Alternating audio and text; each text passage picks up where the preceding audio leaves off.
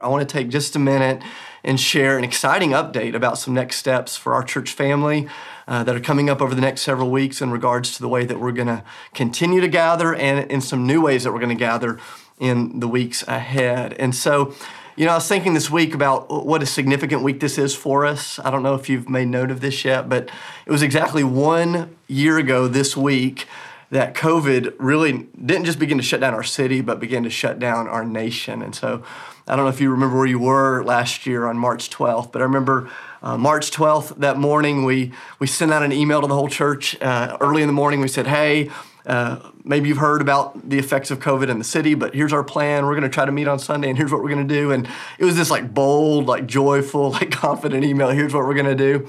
And then about two hours later, we sent another email, and we're like, "Scratch that." Um, things are not as we thought, and uh, the the rules in the city have changed and our venues have reached out to us and we're not going to be able to meet this week and and I don't know how you felt when you received that email. I remember how I felt when we had to send it. Just this thought of what is happening. And never in my wildest dreams did I imagine a year ago that that email would lead to a year that has looked so wildly different from any other year uh, that we've had. And, and that email certainly didn't end us meeting together as a church, but it certainly shifted the way that we've met as a church over the last years. We've met online, as we've met in at home gatherings, as we've met in smaller groups and house churches and parks and apartment complexes and everything in between. It's just been this, this wild, and yet at the same time, beautiful year. God's been in the midst of all of it. I'm excited. In a few weeks, we'll share our ethos stories, kind of our annual report of what God's done amongst us in the midst of such an uncertain year. And I can't wait to share that with you. But as I was reflecting back on the, the last year and all of the uncertainty, uh, I thought about this kind of leadership decision that we've had to make and remake several times throughout the past year, but it's one that we made almost a year ago exactly where we said, hey, in a moment of such uncertainty, how do we as a church live with a high level of predictability?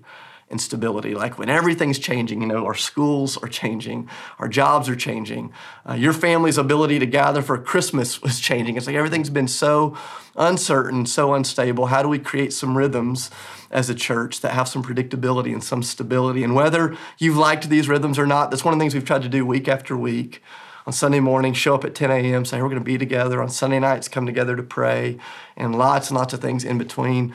And uh, before I kind of share some next steps with you, I just want to take a moment to just say thank you. Uh, I've, I've told so many other pastors in the city and beyond this year that I can't imagine having the joy of serving another group of people more than the joy of serving you. Um, you all are unbelievable.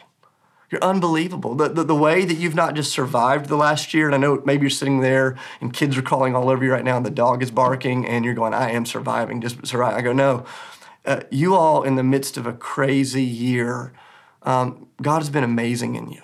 And it's been so incredible to watch our church in the midst of such an unusual year, not just survive, but thrive. The way that you've lived generously towards each other, the way that you've served the city with just this radical sense of purpose, the way that you've adjusted to new ways of gathering and doing life and doing church and You've been so flexible. You've been so amazing. And just from the bottom of my heart and from uh, so many of your leaders here at Ethos, I just want to say, man, we love you. And I just keep thinking these words out of Philippians chapter 1 where Paul says, I thank God every time I think about you.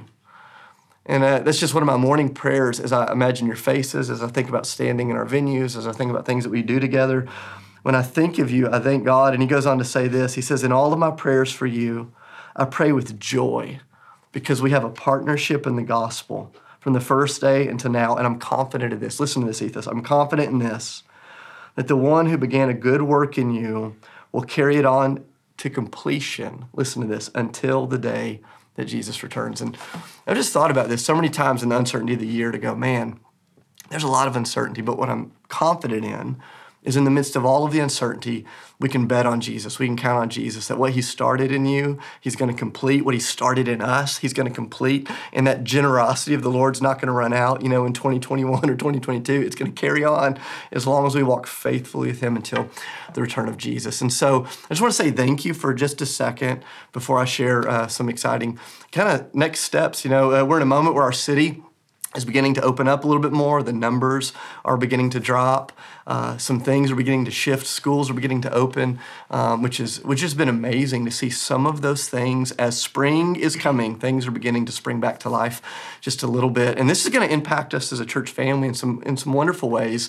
Um, not just our church family, uh, but our city and the venues that we meet in or that we used to meet in um, are be- beginning to be impacted by the moment that we found ourselves in. So as as we look toward Easter together, which is coming up in just a few weeks, I, I want to just let you know about several important things about how we're going to continue to gather and some new things that are going to begin starting on Easter Sunday. So, uh, as you prepare for Easter, there's three ways that we are going to celebrate as a church family. So, the first way is like we've been doing for the last year.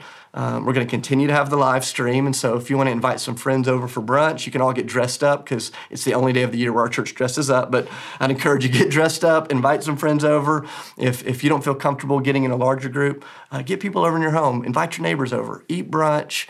Um, uh, tune in, worship along. Don't watch, but worship along with the live stream and see what God is going to do on Easter Sunday. So we're going to uh, continue that, not just on Easter Sunday, but in the days and weeks and months to follow. The second option is for those of you that are part of an at home gathering or a house church. Uh, your house church, your at home gathering is going to have uh, the, the opportunity, if you want to keep meeting on Easter Sunday and even in some of the weeks beyond, for you all to make that decision, uh, for your leaders to make that decision. That's going to be an option. And so on Easter Sunday, maybe that's going to be your plans where you'll dress up and you'll show up at your at home gathering or you'll get together in a park and you're going to worship Jesus and uh, do as you've always done. So those two options, that's what we've been doing the last year. And you're going, why all of this for those two things? Well, there's a third option And we're going to start on Easter Sunday. We're really excited about this.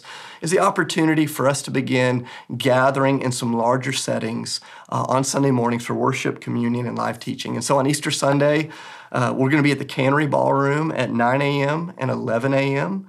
And the weeks following, we're just going to uh, begin that rhythm in person on Easter Sunday. And assuming that the numbers keep going the direction that they are and the city keeps moving the direction that it is, we're going to meet in person starting on Easter Sunday. We'll have that option to meet in person at 9 a.m. and 11 a.m. We're going to we're just going to start in that one place in that one location. It doesn't matter if you're a part of our Hillsboro Village family or our Marathon Music Works family or our Cannery family. We wanted to have an opportunity for us to ease back in to some of these larger gatherings together. And so um, over the next uh, days and weeks, we're going to share information about what those gatherings will look like, some of the, the changes we're going to have to make, some of the precautions that we're going to have to take.